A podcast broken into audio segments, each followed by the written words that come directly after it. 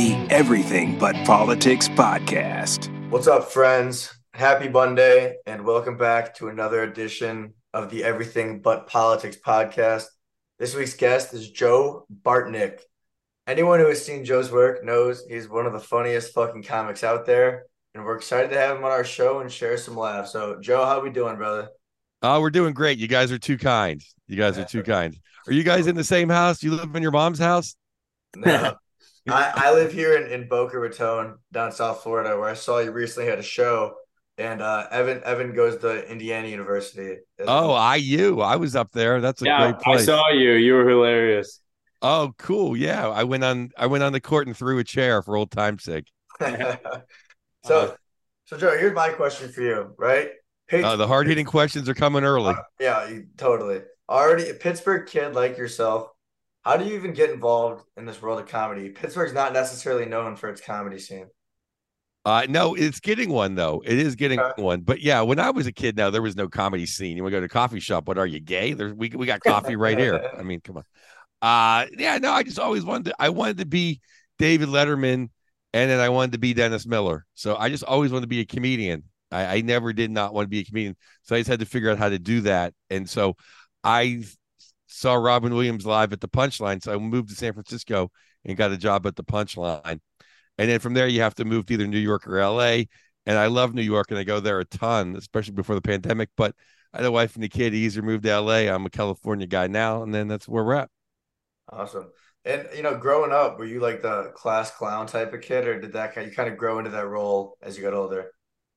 Um, I was always funny. I remember when I went to Catholic school, my first day in Catholic school, this kid goes, uh, uh, this school wasn't fun until you got here. so I don't know. I was just always in trouble. I don't know if I was really the class clown. And besides David Letterman, who are some of like your favorite inspirations in the comedy? Uh, well, um, definitely Eddie Murphy, Delirious. Yeah. Um, I'm 54, so most comics between either three or four years older than me or three or four years younger than me. That was our Beatles on Ed Sullivan that produced like every rock and roll band for the next 20 years. Like everybody my age saw that and was just like, oh my God, Eddie Murphy is the greatest. Because before that, all the comics were just like, you know, other than like Richard Pryor, every comic was like in a suit and tried to do eight minutes and tried to be on Johnny Carson and was Mr. Squeaky Clean. And you just see Eddie Murphy come out in that red suit and just have the come out after the bus boys and just crush. And it was like he was the coolest mother. Can we swear? Yeah. Yeah, he's just the coolest motherfucker ever. Still is. You know, I mean, it's Eddie Murphy. So Well, Joe, it's, it, it is crazy because obviously, like the the landscape has changed so much. You mentioned that back in the day, you'd hope to see these guys on late night talk shows, but now you know you go on a podcast, you learn about someone through a TikTok or Instagram reel, YouTube. How how do you think the life as a comedian has changed since the emergence of things like YouTube, TikTok, podcasts? um it's made our lives hell. Okay, why so? Well, I mean, it's helped out a lot of comics, and a lot of comics have got a lot of great things from it. And I have nothing against any anybody getting anything from the internet. But when I got into comedy, we'd be able to sleep in, go get a late breakfast, have a coffee, write some jokes, hang out, and then do our go do shows and just get drunk and sleep in. and now you got to get up, you got to make videos, you got to do this, you got to do that, you got to edit videos, you got to have followers, you got to do, got to do a million things. Before being a comic was almost like a lifestyle, and now it's a job.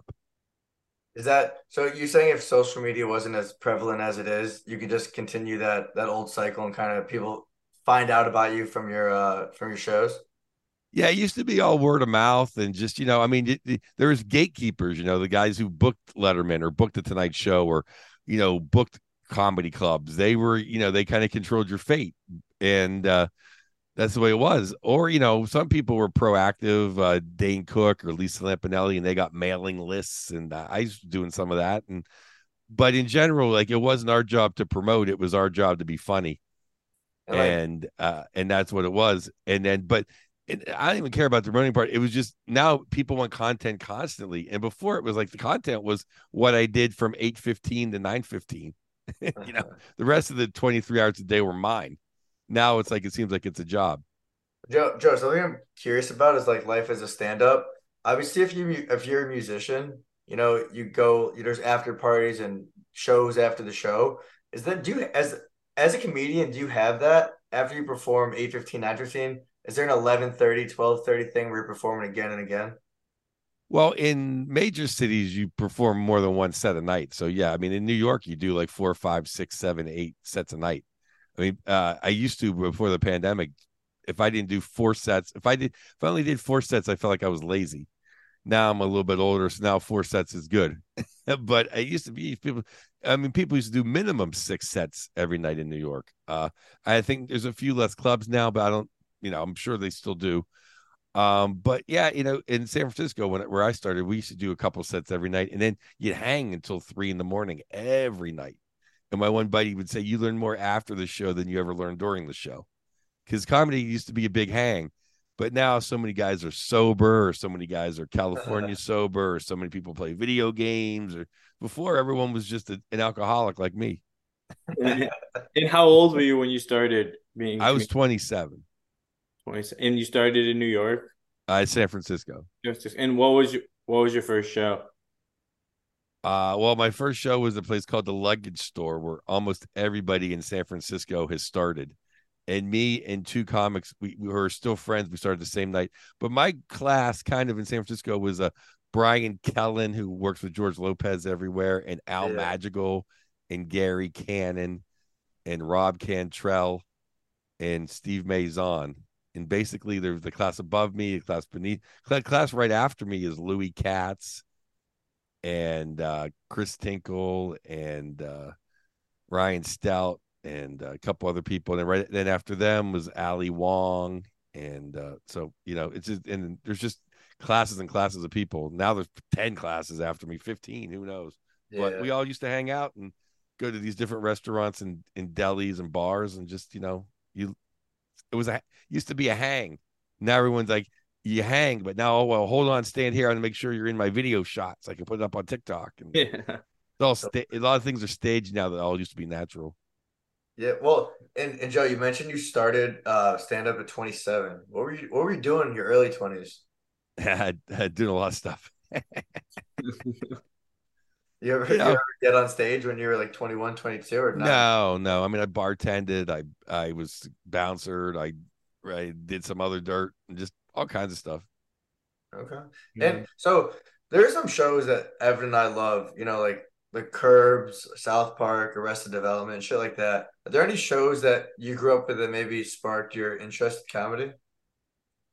Uh well, I mean, Seinfeld's like the greatest show ever. Yeah. And totally. he's a comedian.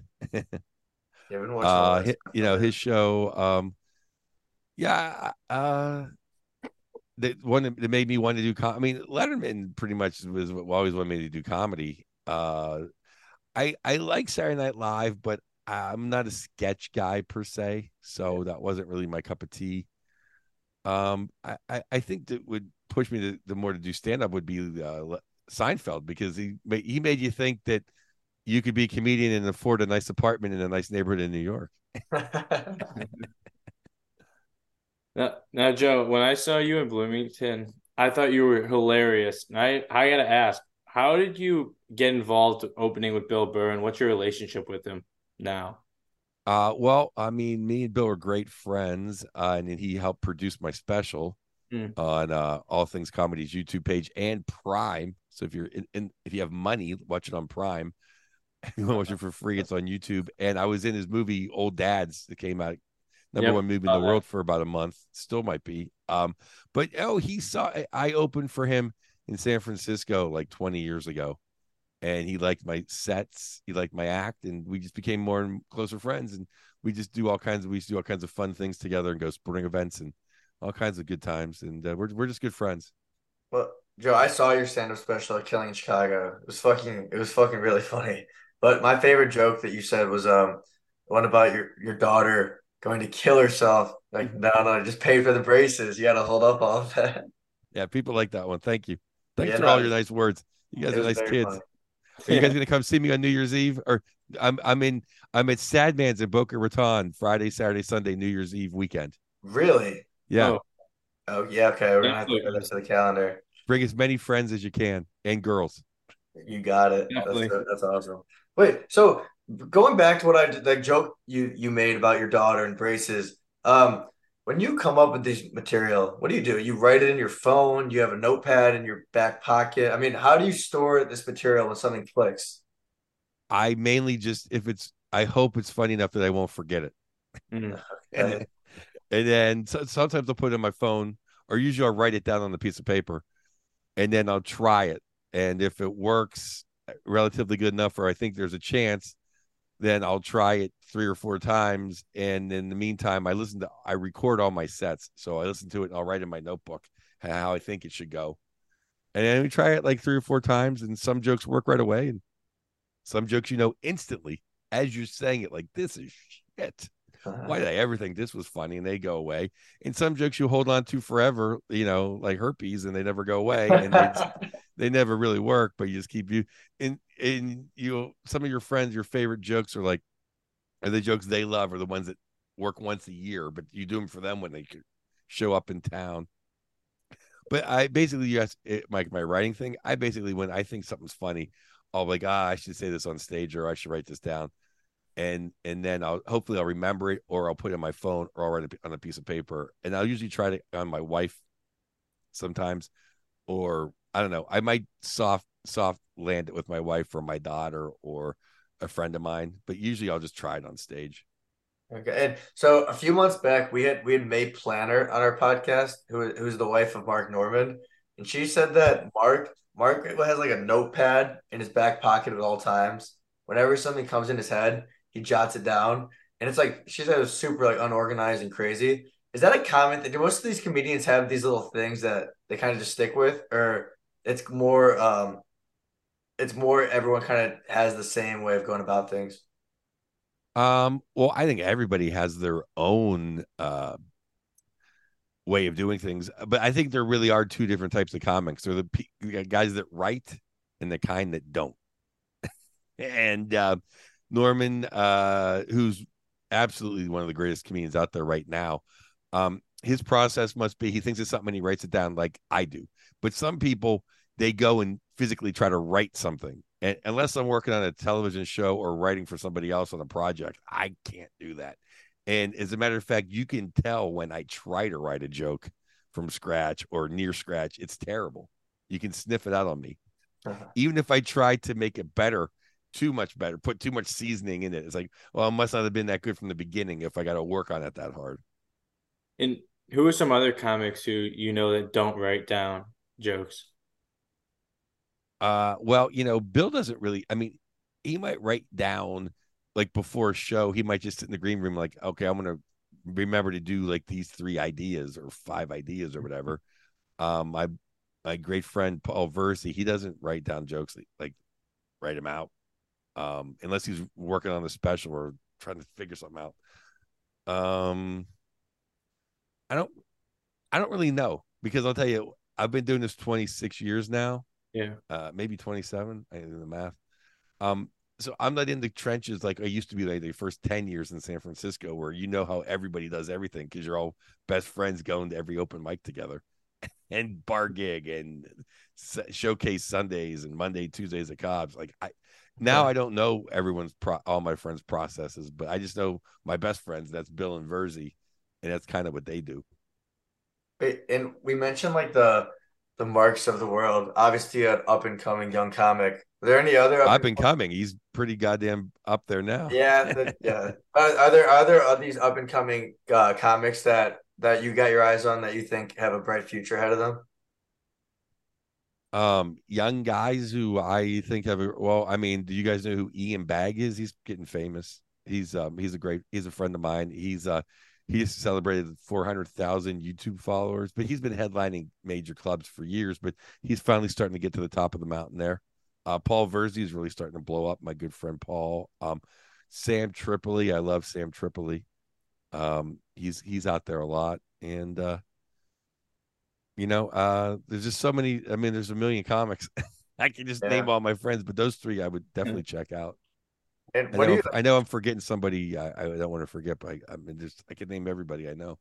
Well, that's uh, that's one of the cool. I'm only friends about... with funny people, guys. I yeah. the worst is when you're friends with somebody not funny, then they want to favor from me. It's like, ah, what, am I, what am I supposed to do now? Uh, yeah, right. Um, but Joe, that's one of the great things about like you know shows like Kill Tony is that it gives these young guys an opportunity to perform in front of you know guys like Joe Rogan, Tony Hinchcliffe. Um, have you watched episodes of T- Kill Tony? Um, I, I've seen it like once or twice when they were in, in LA. I mean, I, I get it. You know, it's an open mic and then they rip on the people, right? So, Yeah. and- yeah, it's it's good. It's a great idea, and it, it worked out well for Tony and Redban, who I love. Redban, he's a great guy. So you know, I'm happy for them. Yeah, it's very funny. All right, Joe, let's talk some hockey. Right, All right, are you guys Panther fans? I Blackhawks. fans, Blackhawks Oh, there fans. we go. The Hawks. the Yeah. Hawks. So you're the host of the Puck Off podcast. Obviously, you love hockey. Obviously, you keep up with it very closely. Uh, why don't you tell us what's going on in the NHL this time of the year? Uh, what? Uh, who? Uh, wait, wait, wait, wait, wait. What do you want to know? Like, what are, what is what are some hot topics? Like some stories. Who who's leading the league? Who looks good? A little bit of everything. Hot topics would be that the Boston Bruins, after uh, you know, winning the President's Trophy with the most points ever last year, and then losing in the first round to Florida, who just barely snuck in, uh, they're still playing great, even though a their two top centers retired, one being Hall of Famer Patrice Bergeron. They're still in the mix. Uh, the New York Rangers are also uh, playing great right now. They just beat Boston, and it's always good when the Rangers are a good team because um, you know they're the biggest market on earth. Um, Toronto's big force a little shaky right now, but uh, William Nylander, when the Toronto went over and played in Sweden, he had two big games as as a native Swede. Well, I guess he's American because his father was was his dad was a NHLer.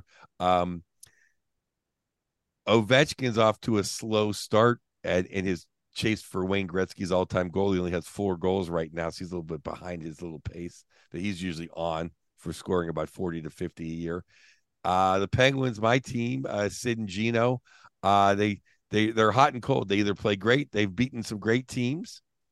Uh, you know, they've beaten Vegas, they've beaten Colorado, they've blanked Washington, they've beat a bunch of good teams, and and the Kings, and then they lose to lowly teams, so they're kind of up up and down team. Um, and out west, uh, the Kings are playing great hockey. My mistress team, uh, uh, Vancouver's come out of kind of nowhere. They've kind of got it together under Rick Tocchet, the new coach. Um, the Vegas Gold Knights are still very good. Colorado's getting it together. Dallas is the other good team in the Central, and your team, the Chicago Blackhawks, look fantastic. Uh, as far as their rookie sensation, Connor Bedard is uh, fantastic. He's uh, going to be the rookie of the year, and he looks like he's stepping right in. Some guys have a little trouble stepping in the league at 18. He is not, and he is the closest thing to Sidney Crosby I have seen. And Sidney's only been the best player and maybe cracking Mount Rushmore of of Gretzky or Lemieux and uh, Gordie Howe. So Sid's cracking that little Mount Rushmore. And Detroit Red Wings finally have kind of pieced it together, and they may be making the playoffs for the first time in about seven, eight years. So is that a good roundup for you? That's Oh, and Tampa Bay is playing great hockey. I love watching Tampa Bay. Uh, they they have the Hall of Fame power play, and that's always fun to watch. Now, Joe, how old were you when you got into hockey? Oh, I was born into it. My grandfather was a huge Pittsburgh Penguins fan. Uh, when they stunk, when they only wore blue, uh, not as like a novelty act, and uh, they before Lemieux came, my grandfather was a huge Penguin fan. So That was impressive how you just went through the whole league like that. So, I skipped like ten teams. We can hit but, it. but obviously they're not that relevant. We used to love the Blackhawks, you know, early 2010s when we had a little dynasty going. But That was incredible. The best hockey I've ever seen was the Kings versus the Blackhawks in those uh, Western Conference Finals. Yeah, it's been tough hockey. to last few years. But I guess while we're while we're on the topic of sports, answer me this: Are the Steelers the worst seven and four team of all time? Uh, probably.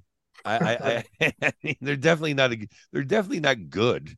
Uh, you know, they have about they have about four guys. They, they have maybe five or six good guys who make three or four big plays every week, and then somehow they win. Although that was a better question for last week because Kenny Pickett actually made some throws this week and made some ca- and they caught the ball and they got Freiermuth back. He had a good game at tight end at 100 yards. I love Najee from Alabama. He had some good runs. And I know Cincinnati stinks with, when Burrow being hurt, but they looked decent this weekend. So we shall see.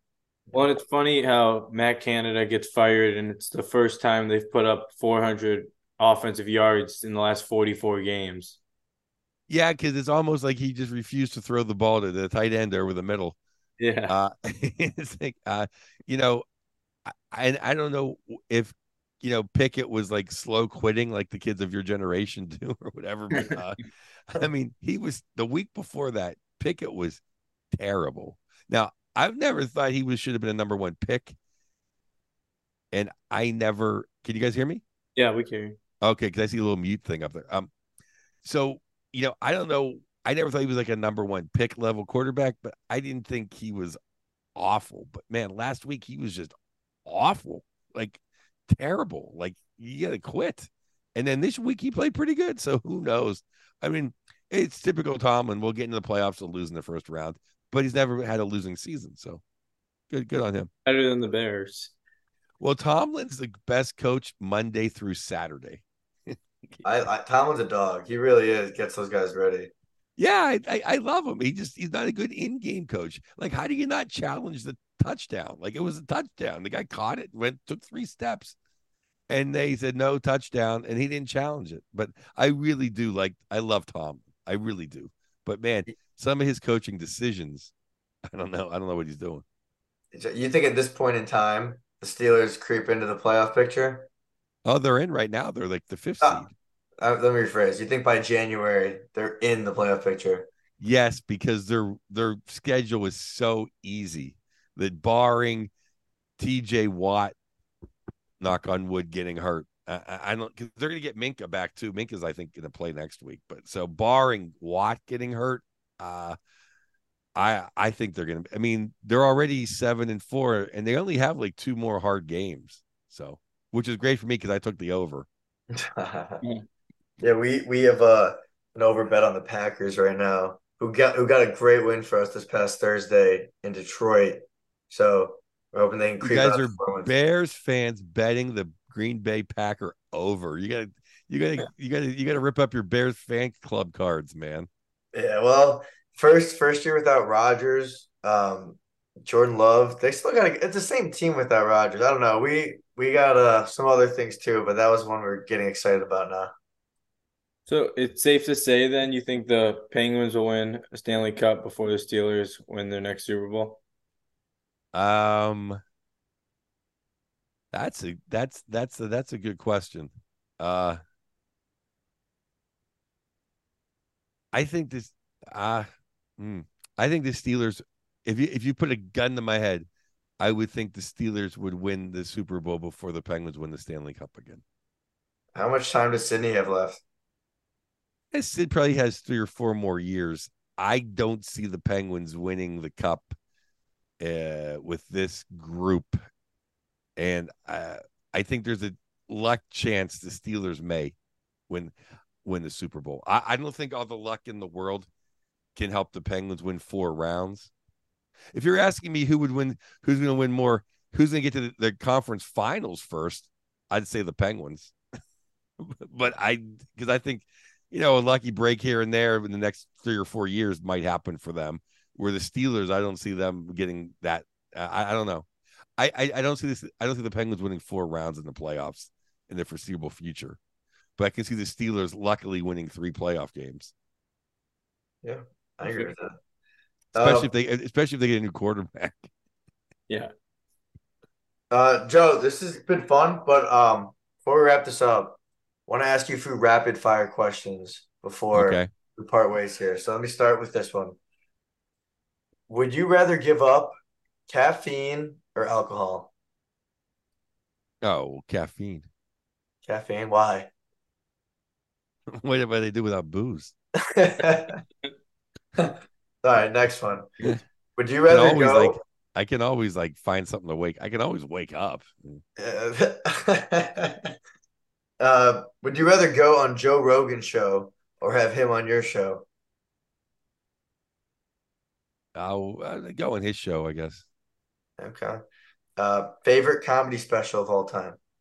Uh, Well, since I already listed Eddie Murphy Delirious, I, I will say the only two comedy specials that I think are a hundred out, out of a hundred are Delirious and Chris Rock Bring the Pain. And I guess now while we're on topic, this wasn't one of the questions, but which what's the best current comedy special out? I I don't I, I don't I don't know. I well I mean I love Verzi's, you know. Um Shane Gillis has a good one. Um I, I don't want to name all my friends. I mean, I, I don't want to name. I, am friends with all these guys. I don't want to leave anybody out. I, I I thought Chappelle's last two specials were brilliant. I think Bill's last special was. Br- I think Bill and Ver- Bill and Chappelle's last two specials were brilliant, back to back. Um, what, what's your dream collab? Um, you mean uh, uh, what do you mean? Someone for you to collaborate with. Who would I collaborate with? Yeah. Um, maybe uh, be in a Martin Scorsese movie. Okay, that's a good. That's a great answer. And last one. This is something I heard you say. If someone says you remind me of my uncle, is that a diss or a compliment? it depends how old they are. All right. Well, Joe, this has been a lot of fun for us. We know you're extremely busy, so appreciate. I hope. I hope you guys had a good time. I don't want to waste your time. You guys, no. such nice kids. and, and Joe, away from his schoolwork. Why don't Why don't you um tell our listeners where they can find you know you um some any upcoming shows you have all that kind of information. Uh, I'm at joebartnick.com. I'm on. I'm going to be on a big tour this spring. Uh, so check out those dates. Should be up soon. I'm getting a whole new website soon. I have a, a uh, uh, Joe Bartnick. Uh, I'm getting a new YouTube channel too. I think uh, Joe Bartnick comedy uh, on YouTube, and uh, Um, I'm Mr. Joe Bartnick on Instagram, and I'm just Joe Bartnick on Twitter and Facebook. Awesome. And guys, if you haven't watched his comedy special yet, A Killing Chicago, need a good laugh. Tap into that. It's very funny. Yeah. Thank you. It's on All Things Comedy's YouTube page or Prime, Amazon Prime. All right, guys. Joe Bartnick, thank you very much. Oh, thanks for having me.